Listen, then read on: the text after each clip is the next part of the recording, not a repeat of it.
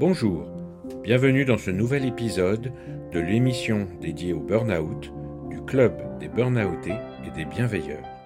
Bonjour Marc. Bonjour Christophe. Aujourd'hui, on a la chance de discuter avec Christine, que nous connaissons très bien, car c'est notre sophrologue depuis un certain temps. Bonjour les garçons.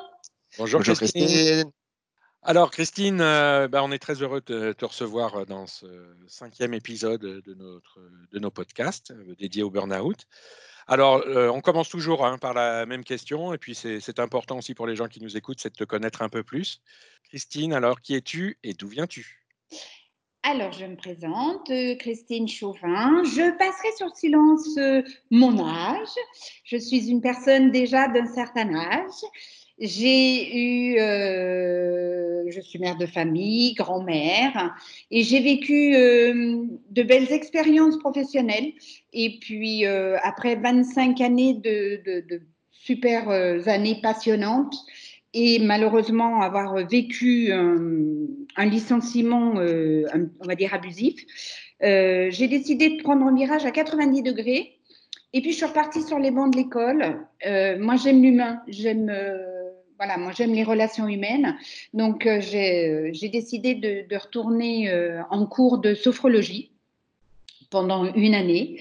Et c'est vraiment une, thérapie euh, qui permet d'être à l'écoute des personnes et d'accompagner euh, les personnes qui, connaissent des moments difficiles. Et je sentais que ce, métier était fait pour moi, où je, voilà, j'avais besoin de me sentir utile à l'être humain. Voilà, euh, en gros, qui je suis. J'étais avant assistante de direction générale, donc je connais très bien le monde du travail euh, et tout, et tout l'environnement un petit peu euh, difficile qu'il peut y avoir dans une entreprise. Super. Bah oui, bah nous, on connaît ton histoire. Donc, pour nous, c'est, on, sait tout ça. Et c'est très vrai. Alors, tu parlais de la sophrologie, évidemment. Euh, nous, tous les deux, on connaît bien. Je pense qu'il y a beaucoup de nos éditeurs qui ne connaissent pas bien. Alors, est-ce que tu peux nous en parler un petit peu et puis nous raconter un peu ton expérience de sophrologue? Parce que ça fait quand même quelques années que tu fais ça. Oui. Explique-nous tout ça. Ouais, la sophro, la sophro permet justement de, de nous apprend à penser positif, à vivre positif, à être positif au quotidien. Et c'est ce que l'on a besoin, et surtout euh, actuellement. Pour résumer un petit peu, euh, qu'est-ce que la sophrologie? Ça a été créé en 1960 par euh, un neuropsychiatre colombien, Alfonso Caicedo, qui a parcouru le monde entier et qui, avait, qui a découvert l'hypnose, qui a découvert le yoga, qui a découvert toutes les thérapies orientales, qui a découvert la, psychanalyse. Et dans chaque thérapie, il y a des choses qui lui plaisaient, donc il a pris tout, tout ce qui lui plaisait et il a créé la sophrologie. Et euh, cette sophrologie, euh, c'est un ensemble d'exercices de relaxation qui a vraiment pour but de retrouver une harmonie entre le corps et le mental. Comme je dis bien souvent, on peut avoir un mental d'acier, mais le corps ne suit pas, ou inversement, avoir un corps d'athlète, mais le mental n'est pas là. Si l'un n'est pas coordonné à l'autre, on est bancal et on ne fonctionne pas très bien. J'aurais plein d'exemples à vous donner quand on voit nos sportifs, euh, quand ils ont le mental, ils ont l'agnac, ils arrivent à gagner un match. Si le mental n'est pas là, pourtant ce sont des athlètes, euh, le match est perdu d'avance. Donc là, c'est vraiment l'exemple. Le milieu sportif est vraiment l'exemple où il faut vraiment euh, être en bonne corrélation entre le corps et le mental. Donc voilà, et, la sophrologie nous aide aussi à détendre notre corps et notre mental elle, neutralise justement tous les effets de stress et, d'agression morale et physique qu'on peut avoir euh, autour de nous. Oui, alors, euh, je pense qu'effectivement, c'est euh, très, très important. Ça, et, comme tu, tu, es sophrologue depuis maintenant quelques années, est-ce que, est -ce que tu perçois, toi, dans la dans les, types de demandes des, clients que tu reçois, est-ce que tu, aperçu, euh, tu perçois un changement ou, des demandes euh, pas, plus euh, orientées vers, je ne sais pas, le mal-être au travail ou des choses comme ça? Est-ce que tu as noté, toi, qu'il y avait vraiment une évolution entre le moment où tu as débuté ta carrière en tant que sophrologue et aujourd'hui? Oui, oui, oui, oui. Le, monde, le monde du travail a évolué et si on m'entend, on va peut-être m'arracher les yeux, mais je trouve qu'il y a beaucoup plus de pression, que les, managers sont de plus en plus exigeants euh, et, automatiquement les collaborateurs euh, sont mal, mais euh, sans oublier que même les managers sont mal parce que justement, on demande de plus en plus de résultats, on demande de plus en plus de chiffres. Avant, le monde du travail était un monde humain. Maintenant, le monde du travail est un monde de chiffres. Donc, le, collaborateur, le, travailleur s'est perdu, mais du haut de l'échelle comme au bas de l'échelle. Donc, quand il y a de la pression en haut, automatiquement, il y a de la pression en bas. Bien sûr, ça redescend. Mais oui, oui, oui, le monde du travail euh, a, changé. Il y a beaucoup, beaucoup de détresse, de doutes. C'est, euh, ouais, ça a beaucoup, beaucoup changé. Alors justement, tu parles de doute, tu parles de détresse. Euh, tous les deux, avec Marc, on t'a connu à travers nos burn-out. Hein. Oui. tu peux nous, parler maintenant justement de la sophro et du burn-out. Qu'apporte la sophrologie dans le traitement du burn-out En quoi ça aide vraiment les gens? Bah, déjà, euh, la première chose de la sophrologie, c'est être à l'écoute de la personne. Donc, c'est vrai que déjà, on est, à l'écoute de la personne que l'on a en face de nous. On accueille justement toutes ces personnes qui sont pleines de doutes, qui sont en détresse et, euh, et qui ont perdu leur place aussi bien dans la société que dans l'entreprise. Et la sophrologie, euh, justement, les aide à retrouver la confiance qu'ils ont en eux ils aident, la, sophrologie aide aussi les personnes à dire stop. On est dans un monde actuellement où celui qui a le courage de dire stop parce que c'est courageux, euh, bah, il n'y est plus. Actuellement, il n'y est plus parce que justement, il y a tellement de pression que la personne n'ose plus dire stop. Et la sophrologie aide justement à retrouver cette confiance, à dire stop, je ne peux plus.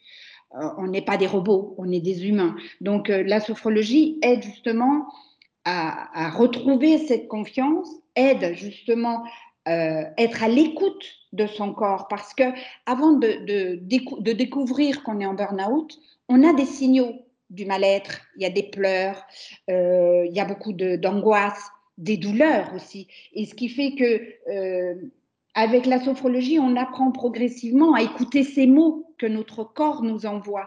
Et c'est là où euh, euh, la personne, petit à petit, reprend cette confiance parce qu'effectivement, dit Ah oui, j'ai ça, j'ai ça, arrive à mieux décerner ce, mal-être. Hmm. Et, dans ta pratique, euh, Christine, si, tu, s'il y a des demandes en fait des, particulières des, de clients ou par exemple je sais que la sophrologie aussi utilise des ressources pour aider les gens à, remonter.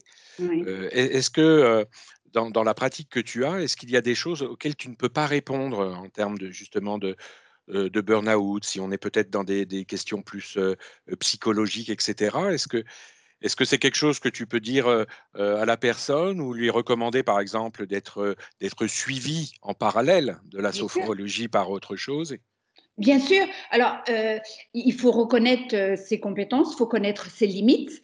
Et il y a un moment où on se dit, euh, ce n'est plus de mon ressort, je peux vous conseiller d'aller voir une psychologue parce que votre mal est beaucoup plus profond et peut-être il y a une trop grosse antériorité qui vous a amené à ce burn-out. Donc, bien évidemment, oui, il faut consulter, aller voir une psychologue. Mais ça, je dirais, euh, c'est de, la compétence de la, sophrologue de se dire, euh, ce n'est plus de mes compétences, c'est plus profond je continue, bien évidemment qu'on n'abandonne pas euh, son patient comme ça, on l'accompagne et on le met aussi dans les mains d'une psychologue, bien sûr.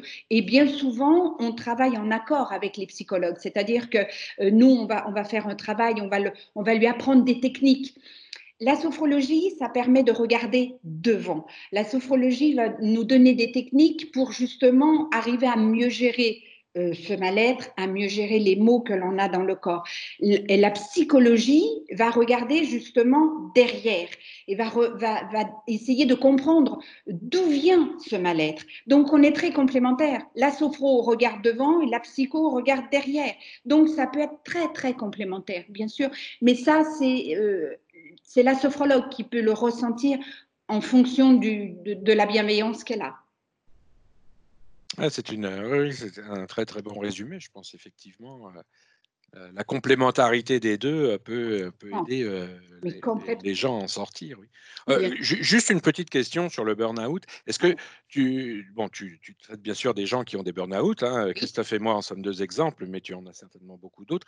Est-ce que tu, tu reçois des, personnes ayant des burn-out très différents, parce qu'on parle beaucoup du burn-out professionnel, mais on sait qu'il y a d'autres burn-out, comme le burn-out familial, voire le burn-out aussi étudiant, dont nous parlerons un petit, un, peu plus tard dans un autre podcast, mais est-ce que tu as aussi l'occasion euh, de, travailler avec des gens qui, traverse ce, type de burn-out Oui, alors j'ai, euh, ça paraît surprenant, mais j'ai suivi des, mamans qui étaient en burn-out familial, qui avaient euh, entre la charge de travail professionnelle hein, et puis euh, la responsabilité familiale, eh ben, elles étaient en burn-out familial, elles avaient perdu leur rôle dans la famille, elles, étaient pleines de doutes.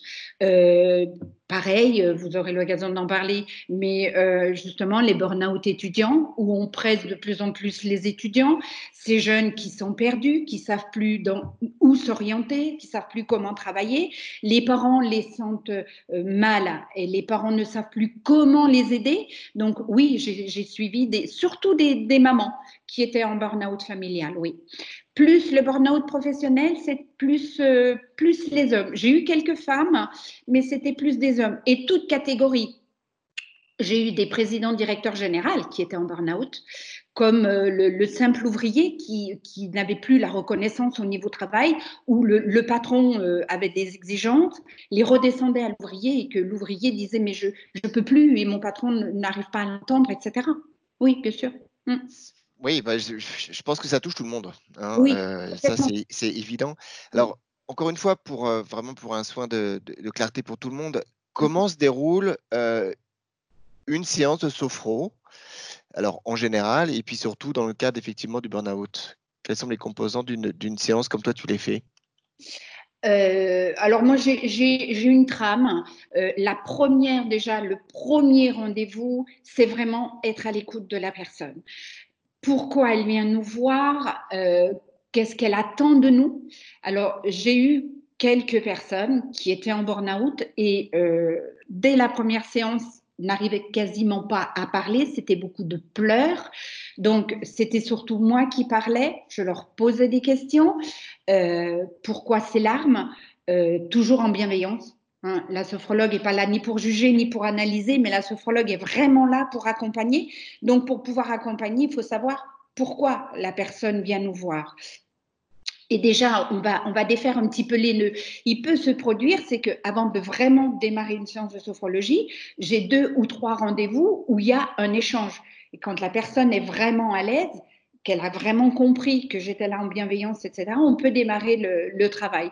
Et là, euh, mes séances, c'est toujours 10, 10 minutes, un quart d'heure d'échange, savoir comment ça va, euh, parce que je fais une, séance par semaine, donc savoir comment s'est passée la semaine, est-ce qu'il euh, y a eu des éléments marquants dans cette semaine. Ensuite, on passe à la phase travail, où là, je leur apprends des exercices techniques, mais qui sont vraiment très, très simples, puisque la sophrologie est ouverte en principe pour de l'enfance vers les 6-7 ans, quand l'enfant commence à, maîtriser son corps, jusqu'à, euh, il n'y a pas d'âge limite, hein, ça va, Inch'Allah, hein. j'ai une personne qui avait 82 ans, donc c'est vraiment, on n'a pas d'âge limite. Et euh, donc, on fait vraiment des exercices techniques très, très simples euh, à la portée de tout le monde. Je fais les exercices en même temps que la personne parce que c'est beaucoup plus facile euh, de le faire à deux je ne suis pas là stoïque à regarder la personne. Non, je les accompagne pour qu'ils apprennent aussi à ressentir ce qui se passe dans leur corps. Et ensuite, on passe à la phase visualisation, c'est-à-dire le relâchement mental, où là, on va aller coller des images. Et c'est pour ça qu'il est très important de connaître la personne que l'on a avec nous, avec qui on va travailler, pour pouvoir mettre des images positives, parce que la sophrologie, travaille sur le positif. je ne vais pas vous dire que le monde des bisounours existe. Vous savez tous les deux que ça n'existe pas, mais c'est tellement plus sympa de pouvoir vivre avec du positif, d'avancer avec du positif. Donc, je colle des images positives et on va aller, enfin, on va faire un lâcher mental. On va partir dans cette image positive. Et puis, à la fin de la séance, une fois qu'on a terminé ces exercices, il y a toujours un échange. Alors, parfois, il peut y avoir des larmes, des larmes de joie, des larmes d'émotion, parce que ce n'est pas vraiment de la tristesse, mais des, émotions, on est à l'écoute de son corps. Donc, on peut avoir des, des fous rires aussi. On va avoir un échange, comment ils ont vécu cette séance, qu'est-ce qu'ils ont aimé, pas aimé, quels ont été ces ressentis durant cette séance. Plus on communique euh, l'un et l'autre, plus on va être franc, plus on va travailler dans la transparence, plus la personne va se sentir en confiance et va petit à petit lâcher. Et de par elle-même, va trouver les solutions parfois à ces questions. En fait, on est vraiment, tout est bien orchestré pour que la, personne euh, euh, évolue en fait entre l'état dans lequel elle arrive jusqu'à un, un, état où, où elle va pouvoir se libérer de ses émotions, euh, lâcher prise à un moment donné, pour pouvoir ensuite, via euh, des, images positives ou des choses positives qu'elle a eues dans sa vie auparavant, je pense que c'est ça, tu vas t'appuyer dessus pour pouvoir l'aider à, lui redonner confiance et à lui dire, tu vois, il y a des choses que tu sais faire et que tu arrives à faire. Exactement, c'est réactiver tout ce côté, parce qu'il y a des moments dans notre vie où on est heureux, où on a des images positives, où on a des pensées positives, où on a des émotions positives. On va les réactiver tout ça et que la personne apprenne à s'appuyer sur ce côté positif. Même moi, je suis sophrologue, mais il y a des matins, des journées où, bof, ça va être moyen, moyen, et eh ben, je vais aller chercher ces images positives. Je sais ce que c'est qui me fait du bien. Je vais aller chercher et aller hop, un bon coup de pied au derrière, et puis on réactive tout ça, et c'est reparti. Et ça fait du bien. C'est pas pour autant qu'il faut mettre de côté le négatif. Il faut s'enrichir de négatif. C'est-à-dire que dans chaque situation, il y a du positif et du négatif. Il faut regarder ce négatif et se dire comment je peux le transformer en positif pour m'aider à avancer et m'aider à grandir. Avancer justement avec ce négatif et parfois ne pas reproduire cette erreur. Mmh Alors justement, en ce moment, beaucoup de personnes sont en confinement. Hein. Normalement, tout le monde est en confinement. C'est un confinement qui est plutôt un, peu long. Donc, euh, c'est vrai que pour les gens, pour les personnes, ça devient un petit peu, un petit peu difficile aussi euh, psychologiquement, euh, même si on a l'espoir que, bien sûr, ça, ça s'arrête bientôt. Alors, Parlant, partant de ça, et puis parlant du, positif, euh, comme tu viens de le faire, qu'est-ce que tu pourrais conseiller aux personnes qui sont confinées aujourd'hui et qui ont peut-être l'impression de, ressentir un petit peu plus souvent des coups de mou Oui, alors la première chose, c'est mon truc à moi, mais je le partage parce que euh, je sais que c'est efficace. Moi, ça fait beaucoup d'effets. Il y a des jours où le confinement va être plus long que d'autres. La première chose à faire quand on a un doute ou qu'on sent qu'on est morose, on se met une musique positive.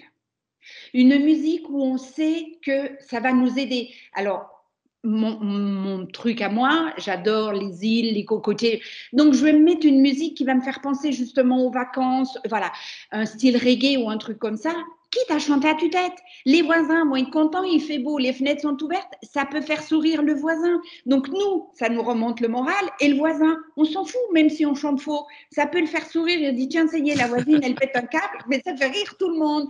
Mais c'est ces petits moments-là. On peut aussi, se replonger dans les albums photos se dire, mhm. allez, hop, je ressors mon album photo. Et puis la famille s'y met, et les enfants, ah, et ça c'est qui? Et ça c'est quoi? Et il y a aussi un échange et on peut retrouver un noyau familial. Donc ça aussi, ça peut être sympa. Alors je vais passer sur euh, refaites le ménage, refaites vos armoires, c'est bon, euh, on peut faire autre chose, quoi. Si on a la chance d'avoir un jardin, eh ben on peut aller voir, tiens, ben j'ai ma rose qui est en train de fleurir, et puis le lendemain, ah ouais, encore un peu plus ouverte. C'est tous ces petits trucs positifs. Pour partage, ce matin, il faisait super beau, je me suis dit, allez, hop, je me prends mon petit déjeuner dans mon jardin. En plus, le confinement a un côté positif. Tout le monde est chez soi, il n'y a plus de bruit à l'extérieur, entendre les oiseaux. Mais quel bonheur ah On mmh. boit sa tasse de café on entend les oiseaux. Voilà le côté positif.